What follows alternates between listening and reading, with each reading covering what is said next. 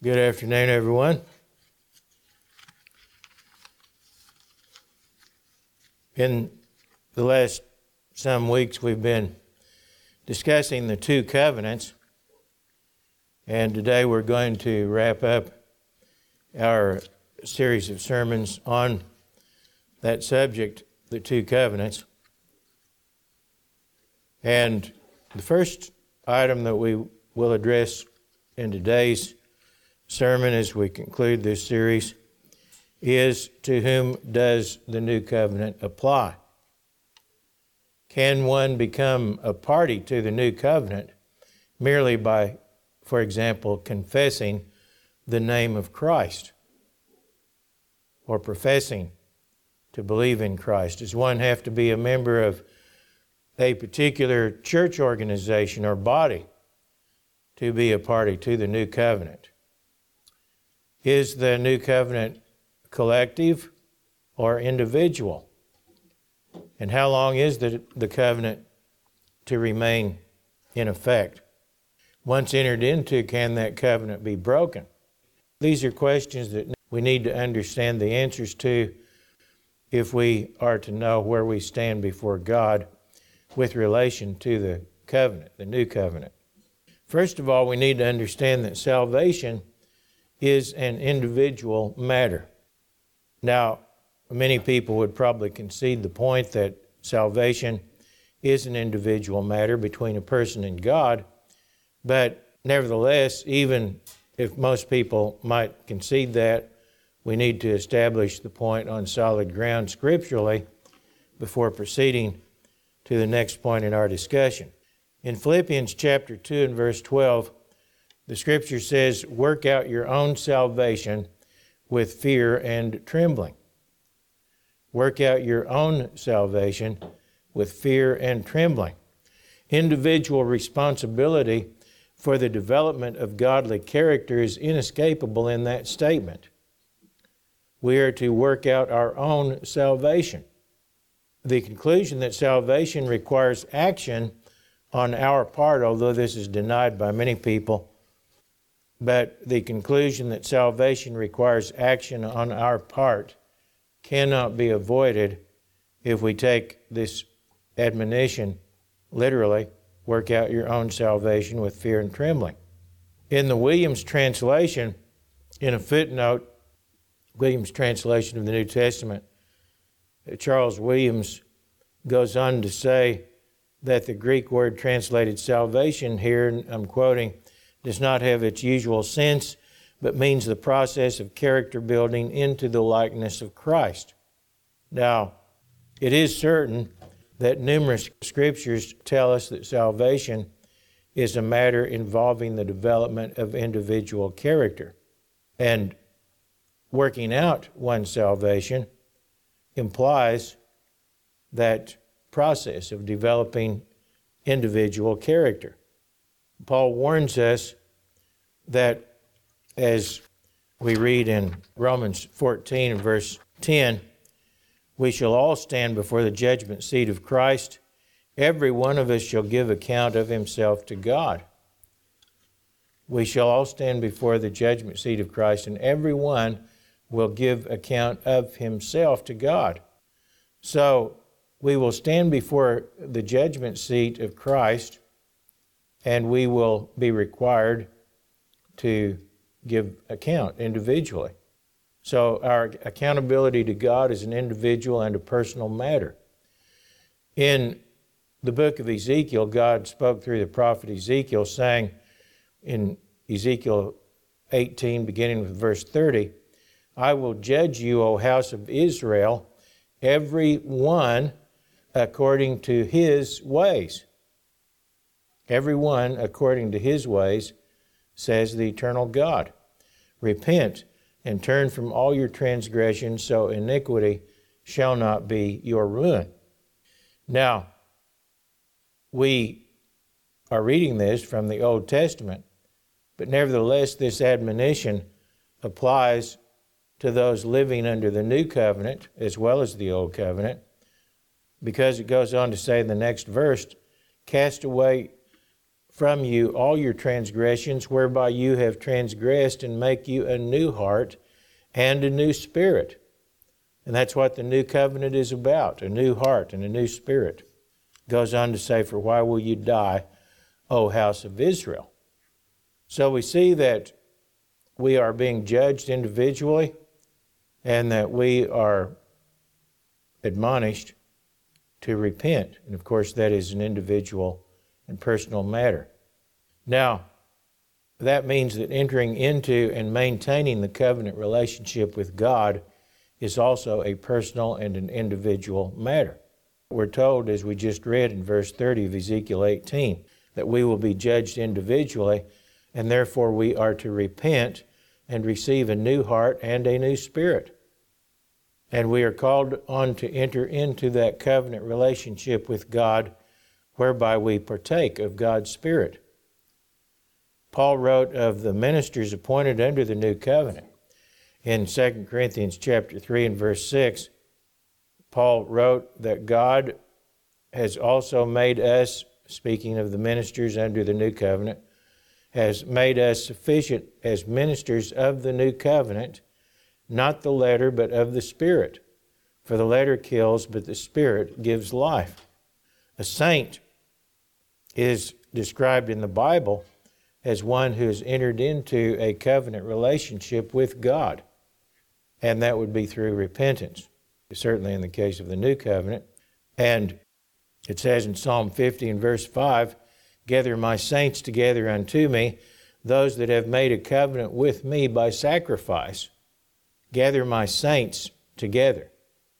So, a saint, according to the Bible, is one who has entered into the covenant relationship with Jesus Christ through sacrifice.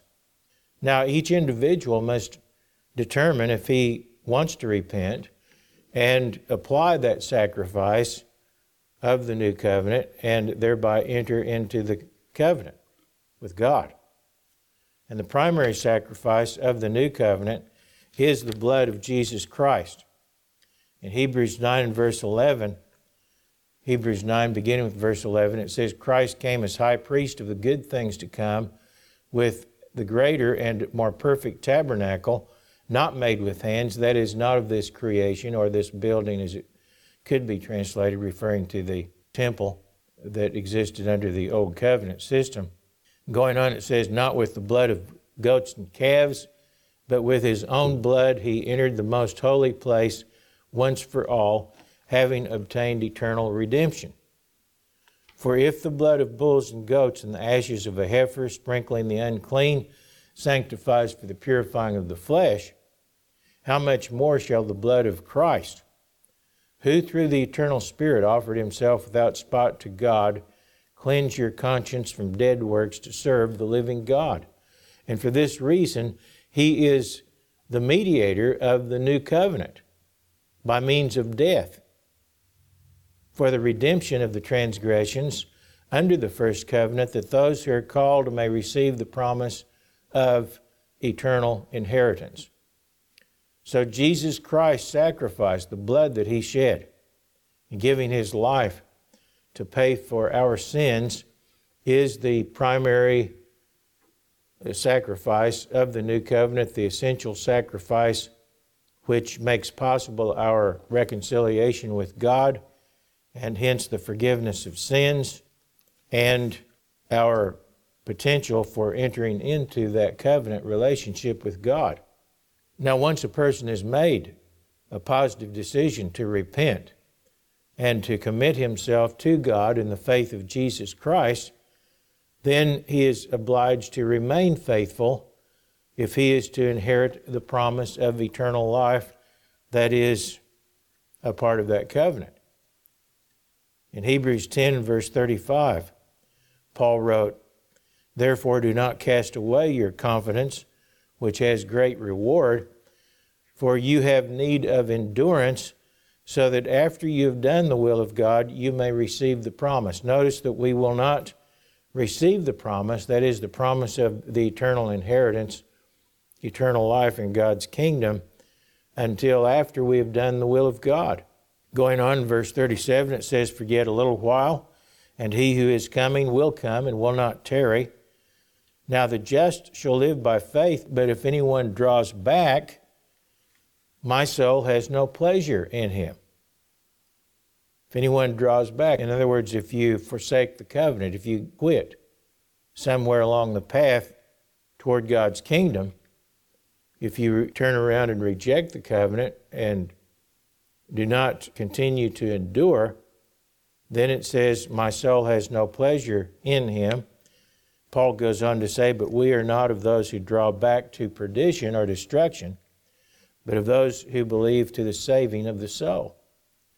So once we enter into that covenant, we are obliged to continue. It is a lifetime agreement, a lifetime commitment that we are entering into, and it has to do with eternal life. It's not something that you can give up on once you enter into it if you expect to be in God's kingdom. Now, the covenant, even though we must make the individual and personal commitment to it, it is also important to realize that the agreement, the covenant, is also collective or national in character. Now remember that the scripture we quoted above from Ezekiel 18, verses 30 and 31, contained remarks pertaining to individuals, and yet over all those remarks were addressed to Israel, the nation of God.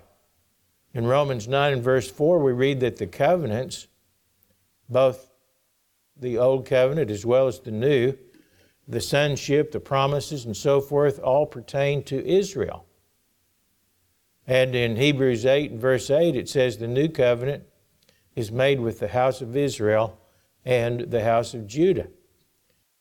In Hebrews 8 and verse 8, it says, Because finding fault with them, he says, Behold, the days are coming, says the Lord, when I will make a new covenant with the house of Israel and with the house of Judah. But this is spiritual Israel and spiritual Judah that is being spoken of here.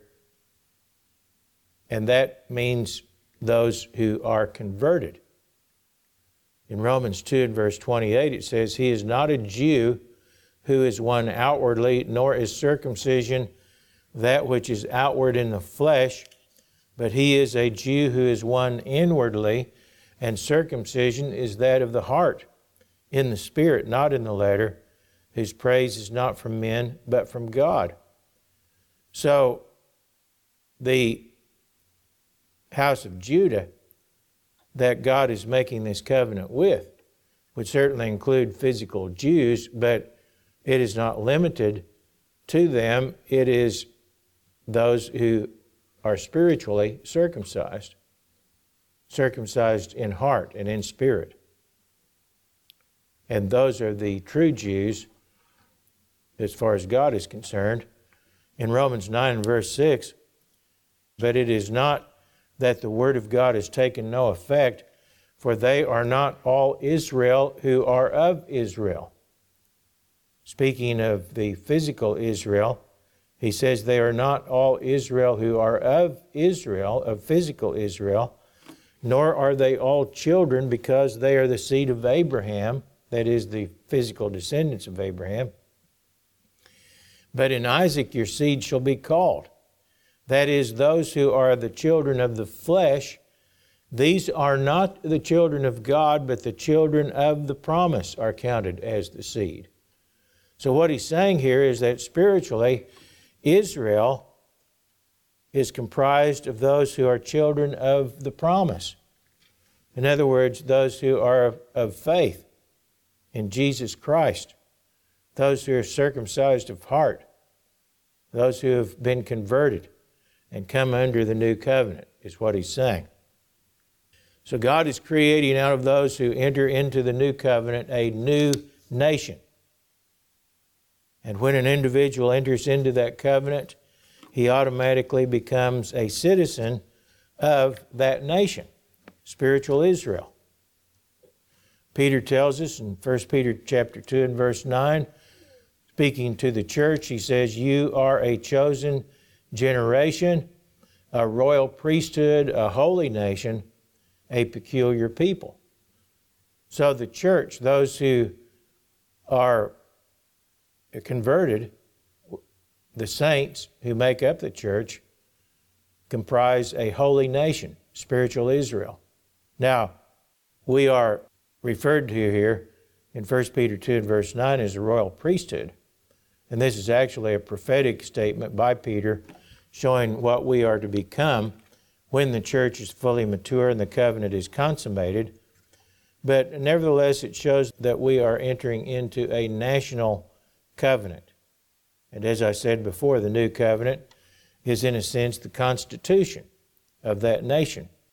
And the church is now in the embryonic stage of what will become a millennial ruling priesthood and holy nation, composed of children of God, bearing the likeness of God.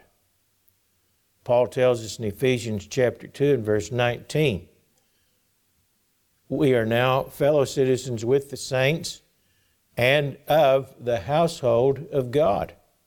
So we are both citizens of this nation, so to speak, and we are also members of the household of God. It is spoken of both as a kingdom or a nation and also a household. And the household of God ultimately is the nation of God. Now, Jesus Christ is referred to as the messenger of the covenant, Malachi chapter 3, and he came preaching the message of the kingdom of God. And that message was that a literal kingdom was to be established on the earth under the rule of the Messiah. And we read that in Revelation 11 and verse 15 and other scriptures that tell us very clearly that that's what the kingdom of God is, and that was the message that Christ was preaching.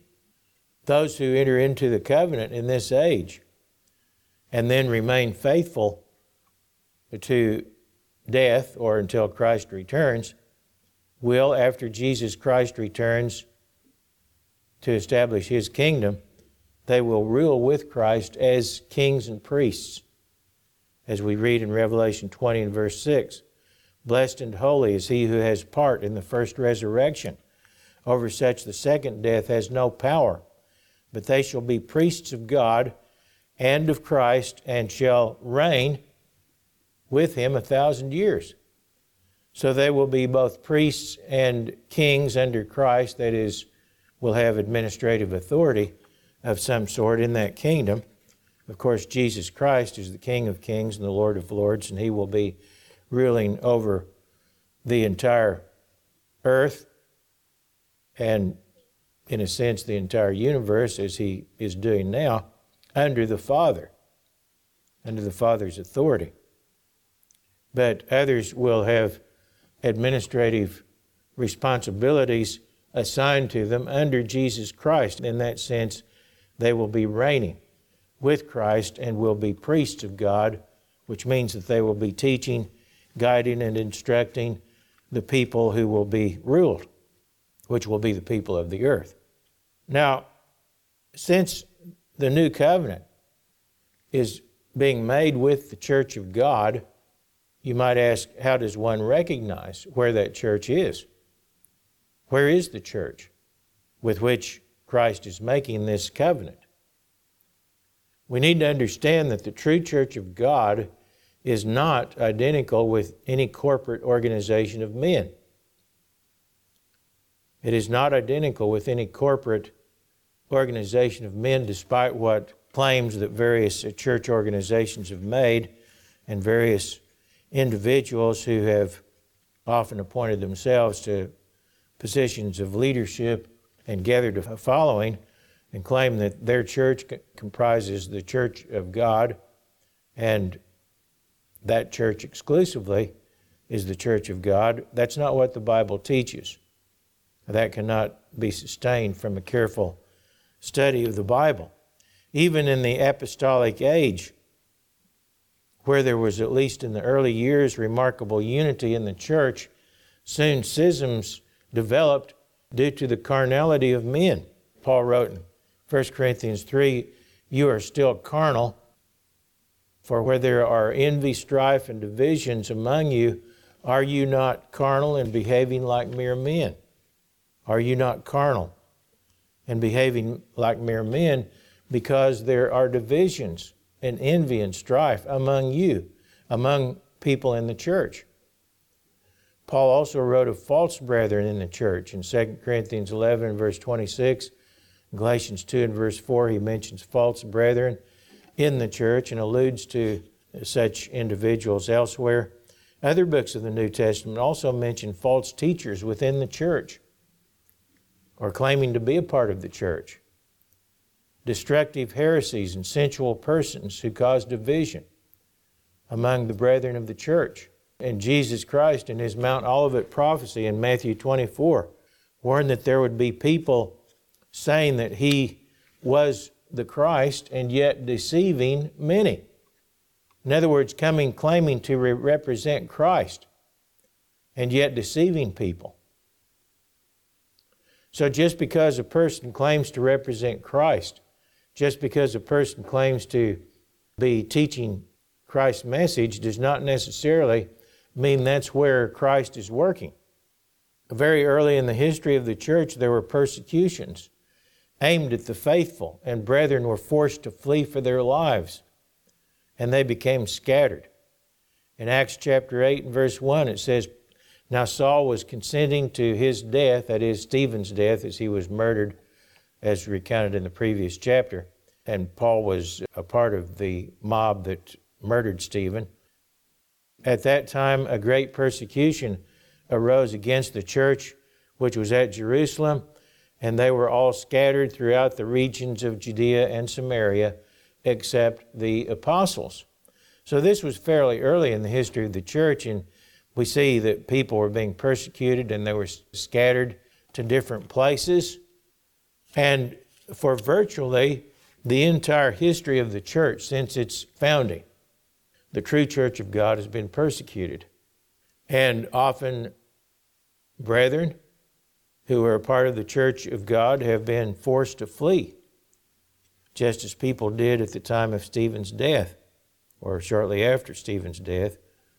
And they've been forced to flee and they have been scattered and divided up into small and isolated groups, often hiding out in mountainous areas in isolated groups.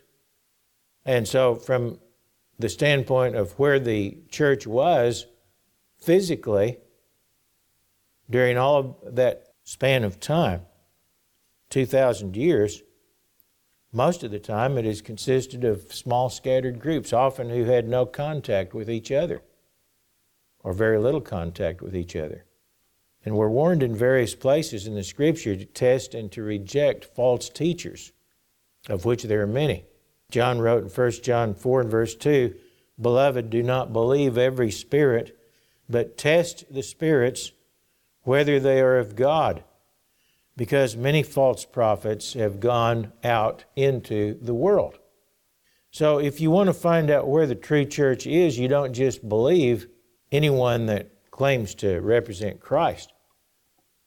You don't just go to the nearest church down in the corner that calls itself a Christian church and necessarily assume that that's where God is working or that's where the true church is. You have to test the spirits whether they are of God. Because many false prophets, not a few, but many false prophets, have gone out into the world. Peter wrote in 2 Peter chapter 2, beginning of the verse 1, but there were also false prophets among the people, even as there will be false teachers among you who will secretly bring in destructive heresies, even denying the Lord who bought them, and bring on themselves swift destruction. And many will follow their destructive ways because of whom the way of truth will be blasphemed. Notice that Peter warned that there would be false teachers who would bring in destructive heresies, and many, not a few, but many would follow their destructive ways. And the way of truth would be blasphemed. Now, this tells us something about where the ch- true church is going to be found. and that is that it will be following the truth, that it will be following the truth, the truth of God's Word. And to test the spirits, what you have to do is you have to test what is taught and compare it with the Word of God and find out if it is indeed consistent with the teachings of Scripture.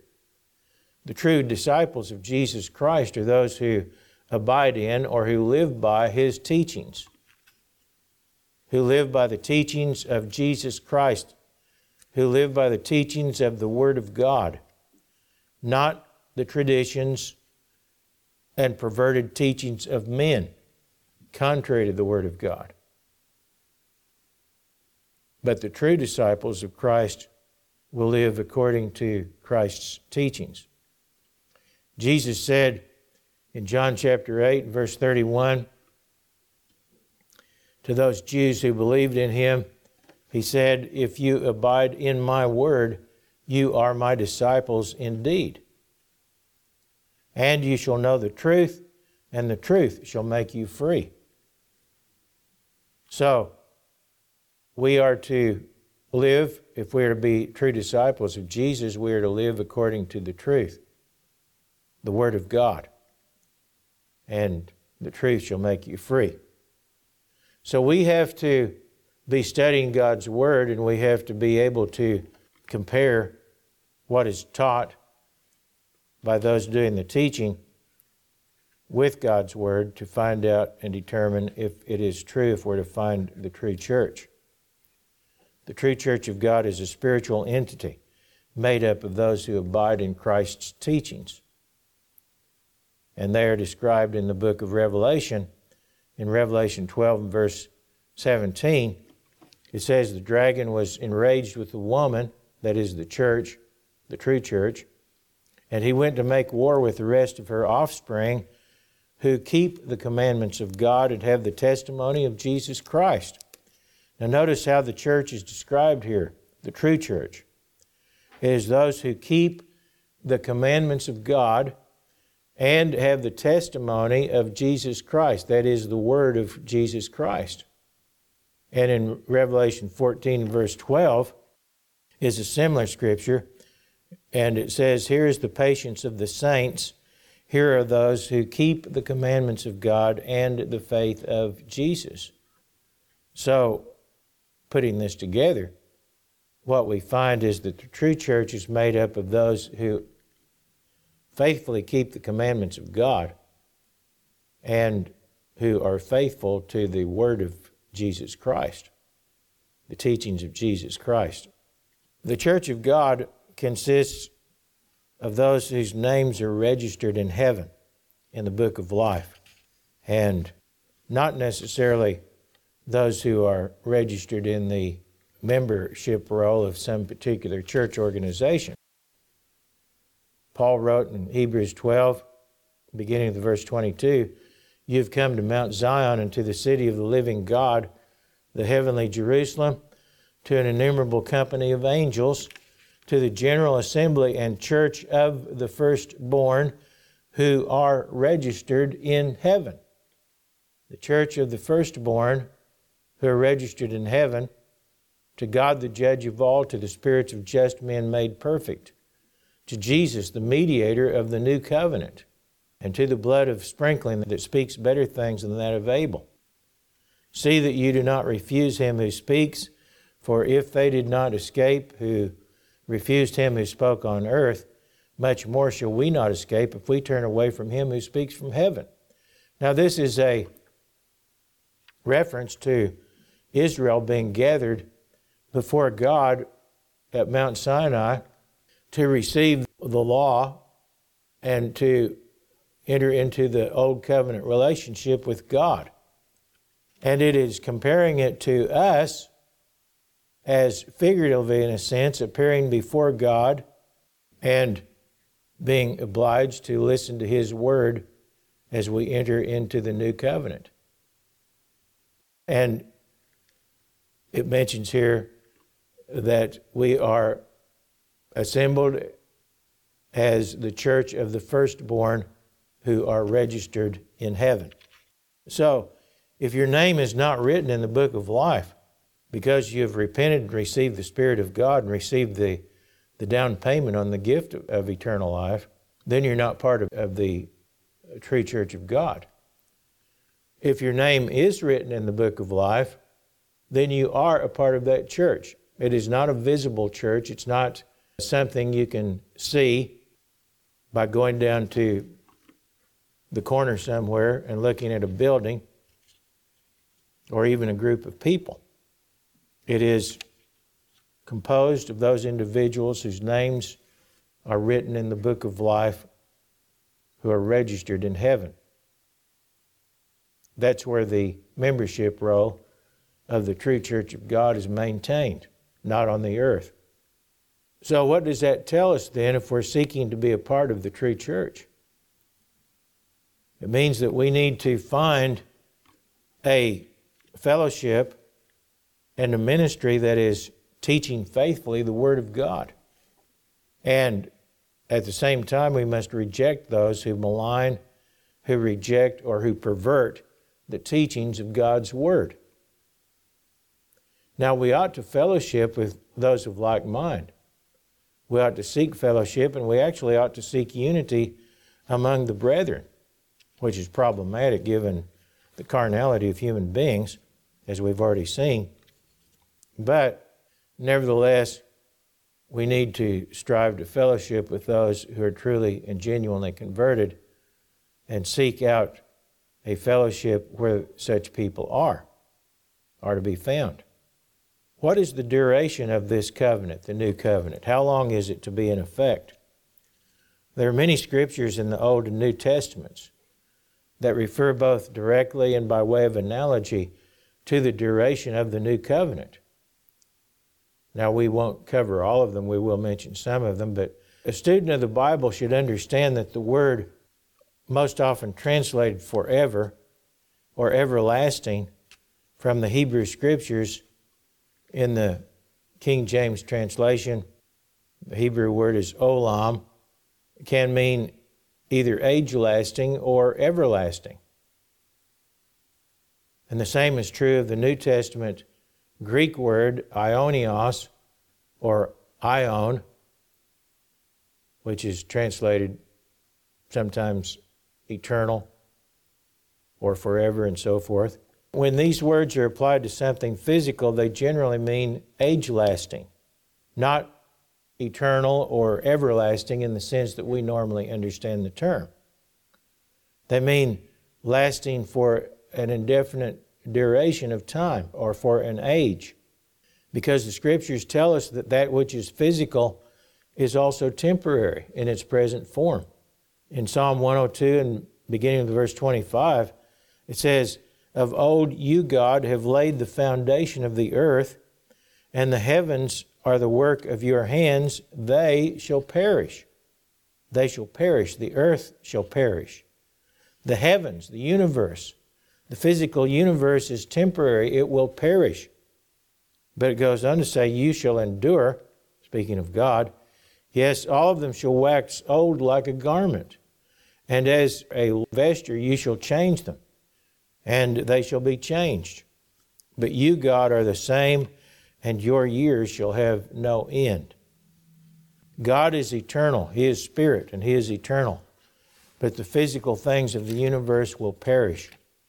Now, when applied to those things that are spiritual, those same words, olam or aion or aionios, when they're applied to that which is spiritual, they can mean everlasting as we generally understand the term. That is something that endures forever without end.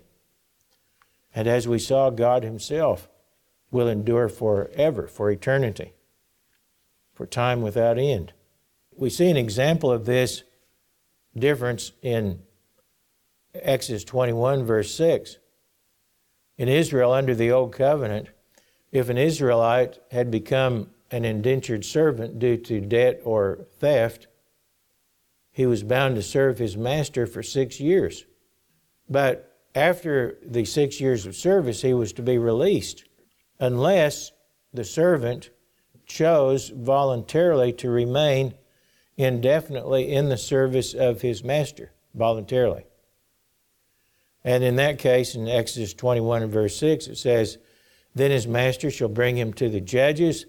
He shall also bring him to the door, to the doorpost, and his master shall pierce his ear with an awl, and he shall serve him forever. Notice it says, He shall serve him forever. Now, in this case, the Hebrew word translated forever, which is olam, the same word used throughout much of the Old Testament, where we see the English word forever. But in this case, that word means for a limited duration of time. And the time being, in this case, as long as he, both he and his master, is alive. Or until the year of Jubilee when all servants of that type were to be released. So it doesn't really mean forever, time without any end. It means an indefinite duration of time or an age. On the other hand, when God appeared to Moses in the wilderness of Mount Horeb, Moses asked God what his name was. And in Exodus 3, we read in verse 14 God said to Moses, I am who I am. And he said, Thus you shall say to the children of Israel, I am has sent me to you. And the Hebrew here means, in effect, I am the one who exists. I exist. I am the eternal, in other words. The self existing one is what that word implies. Moreover, God said to Moses, Thus you shall say to the children of Israel, the Lord God of your fathers, the God of Abraham, the God of Isaac, and the God of Jacob has sent me to you. This is my name forever. And this is my memorial to all generations. Now, here the word translated forever is the very same word olam that we read translated in the scripture having to do with a Hebrew servant. But in this case, forever means for eternity. Because God is eternal, and He will always have this name the eternal, the self existing one. So, I hope you can see the difference in how this term might be understood depending on the context. And it should be easily understood that that which endures physically to the end of an age can represent or typify a spiritual counterpart which will last forever, that is, for eternity. And so it is in Scripture. The covenant, now there, as we've seen, there are various covenants mentioned in the Scriptures. The covenant that God made with Abraham is an archetype of all of God's covenants. That is, the important covenants such as the Old and New Covenants. It is a type of both the Old and the New Covenants. And God said to Abraham in Genesis 17, verse 7, I will establish my covenant between me and you and your seed after you and their generations for an everlasting covenant. The Hebrew word is olam. The covenant with Abraham was to be an everlasting covenant. Now, that covenant was actually of a dual nature. There were both physical aspects to the covenant as well as spiritual aspects to it. And in its physical aspects, it is an age lasting covenant. But in the spiritual aspects, it is an everlasting covenant in the sense that we normally understand that term, everlasting. The Old Covenant is also spoken of in the same terms in 2 Kings 17. We find these words concerning the covenant made with Israel when God brought them out of Egypt in verse 36 of 2 Kings 17. The statutes and the ordinances and the law and the commandment which he wrote for you, you shall observe to do forevermore. Now, in this case, the word forevermore here is the Hebrew word yom, which can have a number of different meanings. In this context, it means continually. You shall observe these laws continually. And the covenant that I have made with you, he said, you shall not forget. In 1 Chronicles 16, beginning with verse 13, we catch an overview of the typical relationship between the Abrahamic covenant and the everlasting covenant with Israel. O you seed of Israel, his servant, you children of Jacob, his chosen ones, he is the eternal God. Be you mindful always of his covenant, the word which he commanded to a thousand generations, even of the covenant which he made with Abraham. Now, notice they were told to remember the covenant that God made with Abraham and of his oath to Isaac, and has confirmed the same to Jacob for a law and to Israel for an everlasting covenant. And in this case, the Hebrew word is olam. The covenant with Abraham, as I said, was an archetype of the Old Covenant. And the covenant that God established with Israel was founded on the basis of the covenant with Abraham. And it was an everlasting covenant. And yet, the Old Covenant, in the form in which it was given to Israel, was intended to be temporary. Although the principles behind it were eternal spiritual principles, it contained elements which are eternal, which are unchanging. And yet it was a physical covenant, and it was intended to be temporary. The old covenant became obsolescent with the death of Jesus Christ. The covenant with Israel is likened in various places to a marriage covenant. For example, in Jeremiah 31 and verse 31, it says, Behold, the days are coming, says the Lord, when I will make a new covenant with the house of Israel and the house of Judah, not according to the covenant that I made with their fathers in the day that I took them by the hand to lead them out of the land of Egypt, my covenant which they broke, though I was a husband to them, says the Lord. So notice that God speaks here, and this is repeated elsewhere in the scriptures as well, is spoken of as a marriage covenant. It's like a marriage agreement. And in that sense, God was the husband, and Israel was the wife in that agreement. Now, Paul refers to this type of relationship and connection with the covenants in Romans chapter 7. Beginning with verse 1, he says, Do you not know, brethren, for I speak to those who know the law, that the law has dominion over a man as long as he lives. For the woman who has a husband is bound by the law to her husband as long as he lives. But if the husband dies, she is released from the law of her husband. What Paul is saying here is that according to the law of Scripture, a marriage was intended to last for the duration of one's life. And when one of the partners dies, then that relationship is dissolved. And the person who remains alive is no longer bound to the person who has died, as far as the law is concerned. Now, he goes on to say in verse 4 Therefore, my brethren, you also have become dead to the law, the law here being the old covenant. You have become dead to the law through the body of Christ that you may be married to another, to him who was raised from the dead, that we should bear fruit to God. Now, this is kind of an involved and convoluted logic that Paul is using here, but when we enter into the new covenant, we are baptized, which represents, in a sense, the death of the old man.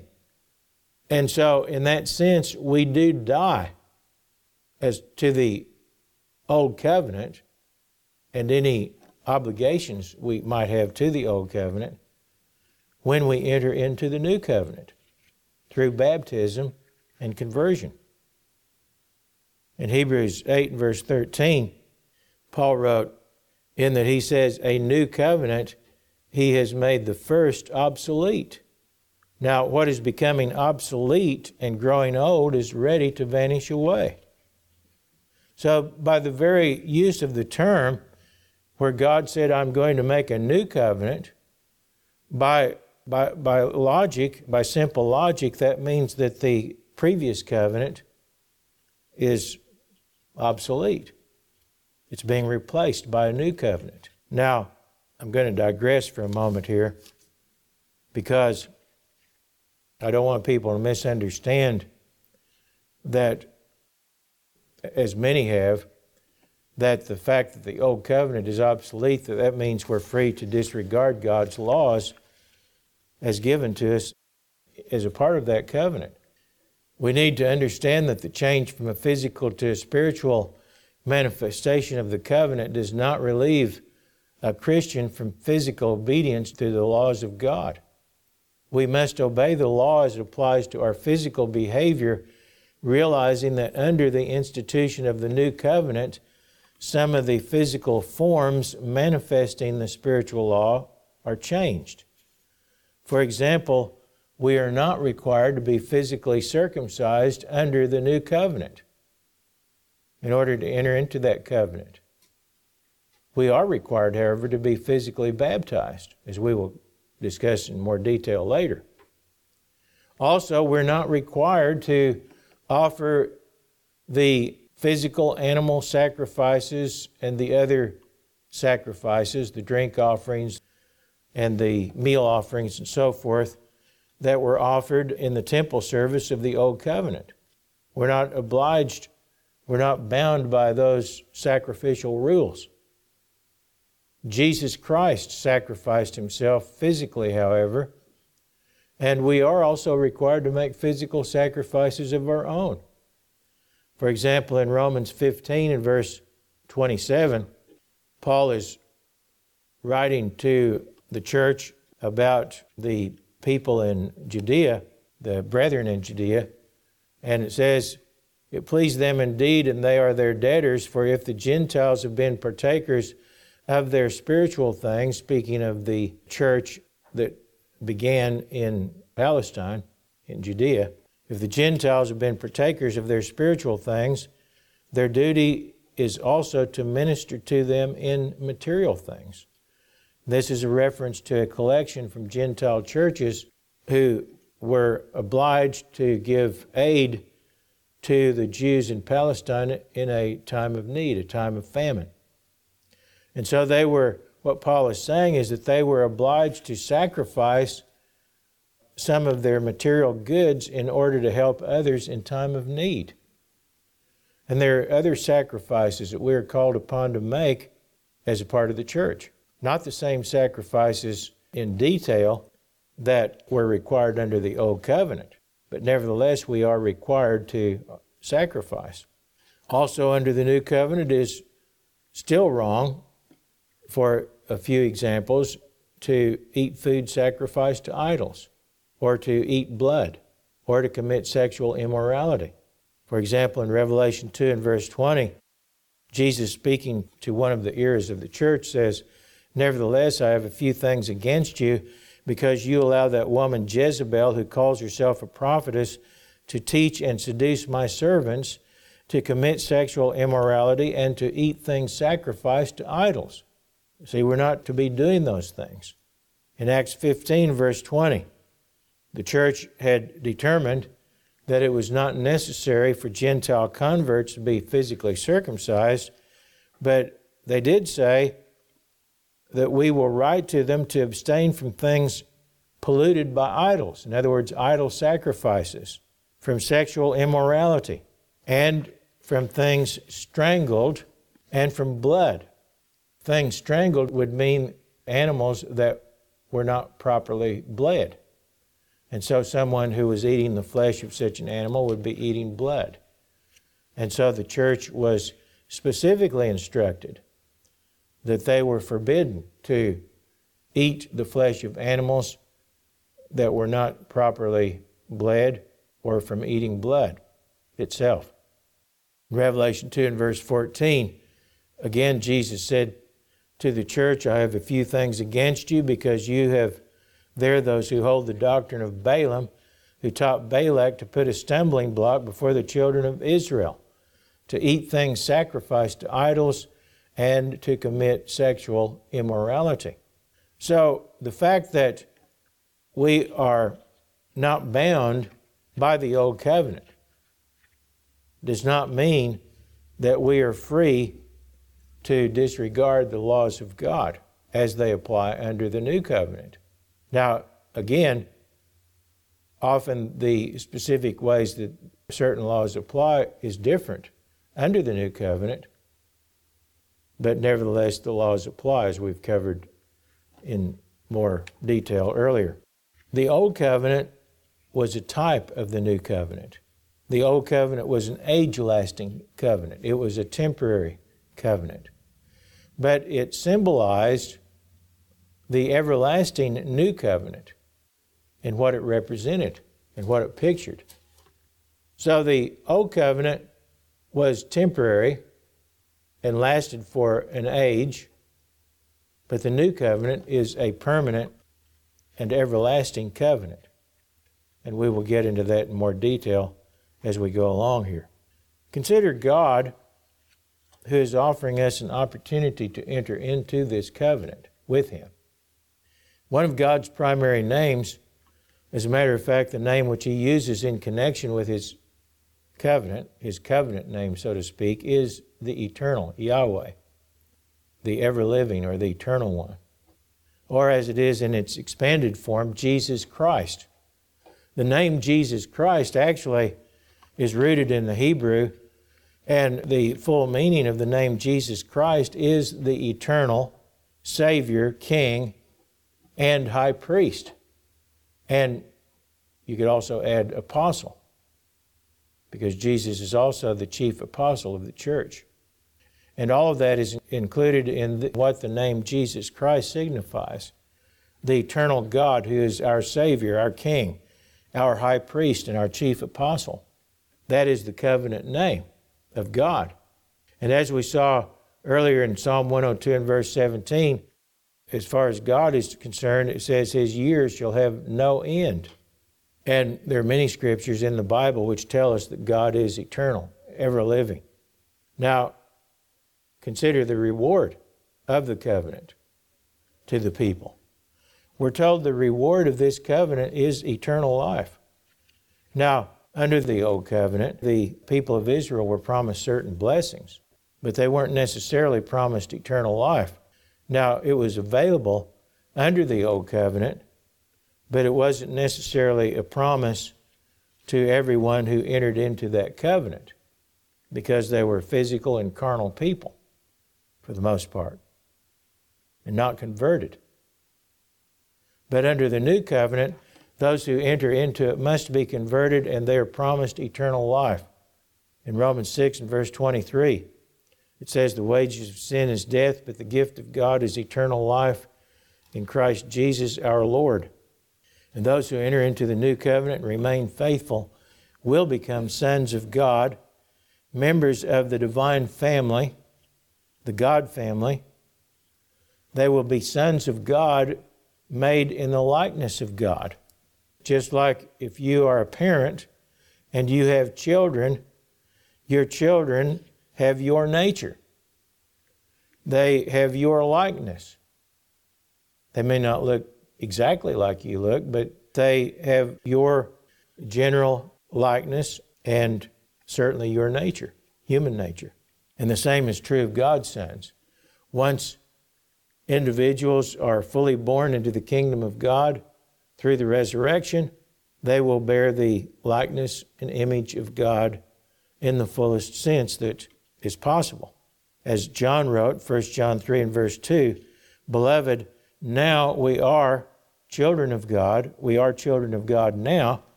But he goes on to say, It's not yet been revealed what we shall be, but we know that when he is revealed, we shall be like him. We shall be like him, for we shall see him as he is. So when Christ returns and there's the resurrection to eternal life, we will be like Christ. Those who overcome shall inherit the universe, and they shall dwell with the eternal God forever. As it tells us in Revelation 21 and verse 3, I heard a loud voice from heaven saying, Behold, the tabernacle of God is with men, and this will be God, even God the Father, then, coming down to dwell on the earth with mankind. And he will dwell with them, and they shall be his people. God himself will be with them and be their God. And then in verse 6, it says, And he said to me, It is done. I am the Alpha and the Omega, the beginning and the end. I will give of the fountain of the water of life freely to him who thirsts. He who overcomes shall inherit all things, that is, everything, the universe. And I will be his God, and he shall be my son. So, God will dwell with his family for eternity. Now, consider the mercy that God extends to us through that covenant relationship. And that is one of the main features of the covenant. In Hebrews 8 and verse 12, we're reading of the covenant, the new covenant. It says, I will be merciful to their unrighteousness and their sins and lawless deeds. I will remember no more. Now, that mercy, according to God's word, is everlasting. As it says in Psalm 103 and verse 17, the mercy of the eternal is from everlasting to everlasting upon them that fear him. Now consider the law of God, which is to be written and engraved in the hearts of his people, as one of the main features of the new covenant. As we read in Hebrews 8 and verse 10, For this is the covenant that I will make with the house of Israel after those days, says the Lord. I will put my laws in their mind and write them on their hearts, and I will be their God, and they shall be my people. Now, the laws of the first covenant, the old covenant, were engraved in stone, the most durable substance available to signify the permanent, enduring, everlasting quality of those laws. We can still find monuments of stone on which were engraved writings thousands of years ago. And so the writing on the stone was intended to signify the enduring nature of that law. Deuteronomy 4, verse 13 says, So he declared to you his covenant, which he commanded you to perform, the Ten Commandments, which were at the heart of the covenant, and he wrote them on two tablets of stone. And this typifies the eternal spiritual law of God. Those laws are spiritual laws. And the law of God is spiritual in its essence. As we read in Romans 7 and verse 14, we know that the law is spiritual, but I am carnal, sold under sin. And the law of God in its spiritual form is an eternal, immutable law. As we read in Psalm 111, beginning with verse 7, it says, The works of his hands are verity or truth and judgment. All his commandments are sure. They stand fast forever and ever and are done in truth and uprightness. And in Psalm 119, verse 44, it says, So shall I keep your law forever and ever. And in Psalm 119, beginning with verse 151, says, You are near, O eternal, and all your commandments are truth. Concerning your testimonies, I have known of old that you have founded them forever. So we have an eternal law, and we have an eternal God. We have everlasting mercy. We're promised eternal life. The kingdom of which we have said the new covenant is the Constitution, is an everlasting kingdom. In Psalm 145, verse 13, it says, Your kingdom is an everlasting kingdom, whereas it says in the margin of one of my Bibles, a kingdom of all ages. And your dominion, it says, endures throughout all generations. In Daniel 7, beginning with verse 13, says, I saw in the night visions, and behold, one like the Son of Man came with the clouds of heaven, and came to the Ancient of Days, and they brought him near before him. And there was given to him a dominion and glory and a kingdom, that all people, nations, and languages should serve him. His dominion is an everlasting dominion which shall not pass away and his kingdom that which shall not be destroyed. The saints of the Most High shall possess the kingdom forever, even forever and ever, it says. So we have a spiritual covenant typified by an everlasting or an age lasting covenant agreed to between an eternal God and his eternal sons, who will be eternal given eternal life, encompassing the everlasting mercy of God and His immutable spiritual eternal law. The covenant itself, then, obviously must be an everlasting or eternal covenant. And thus we find the following words describing the future kingdom of God in Jeremiah chapter 32, beginning with verse 38. They shall be my people, and I will be their God. I will give them one heart and one way, that they may fear me forever, for the good of them and for their children after them, and I will make an everlasting covenant with them.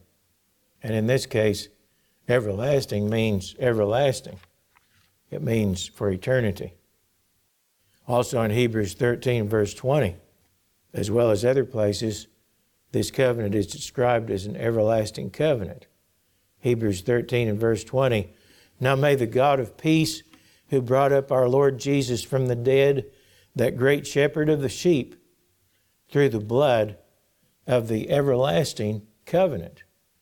The series of sermons on the two covenants is not intended to be a detailed discussion of every possible question concerning the relationship between the Old and New covenants. It is intended to be only a basic introduction to the subject, providing an overview from which more details, with the help of specific scriptures, might be deduced. Now, I've found it necessary to go into considerable detail regarding certain points because this is one of the most misunderstood and confused subjects in the entire Bible. Very few people have properly and correctly understood the new covenant and the old covenant and the relationship between the two. But I hope that having this information, you will carefully and prayerfully consider the points made in our discussion of the old and new covenants.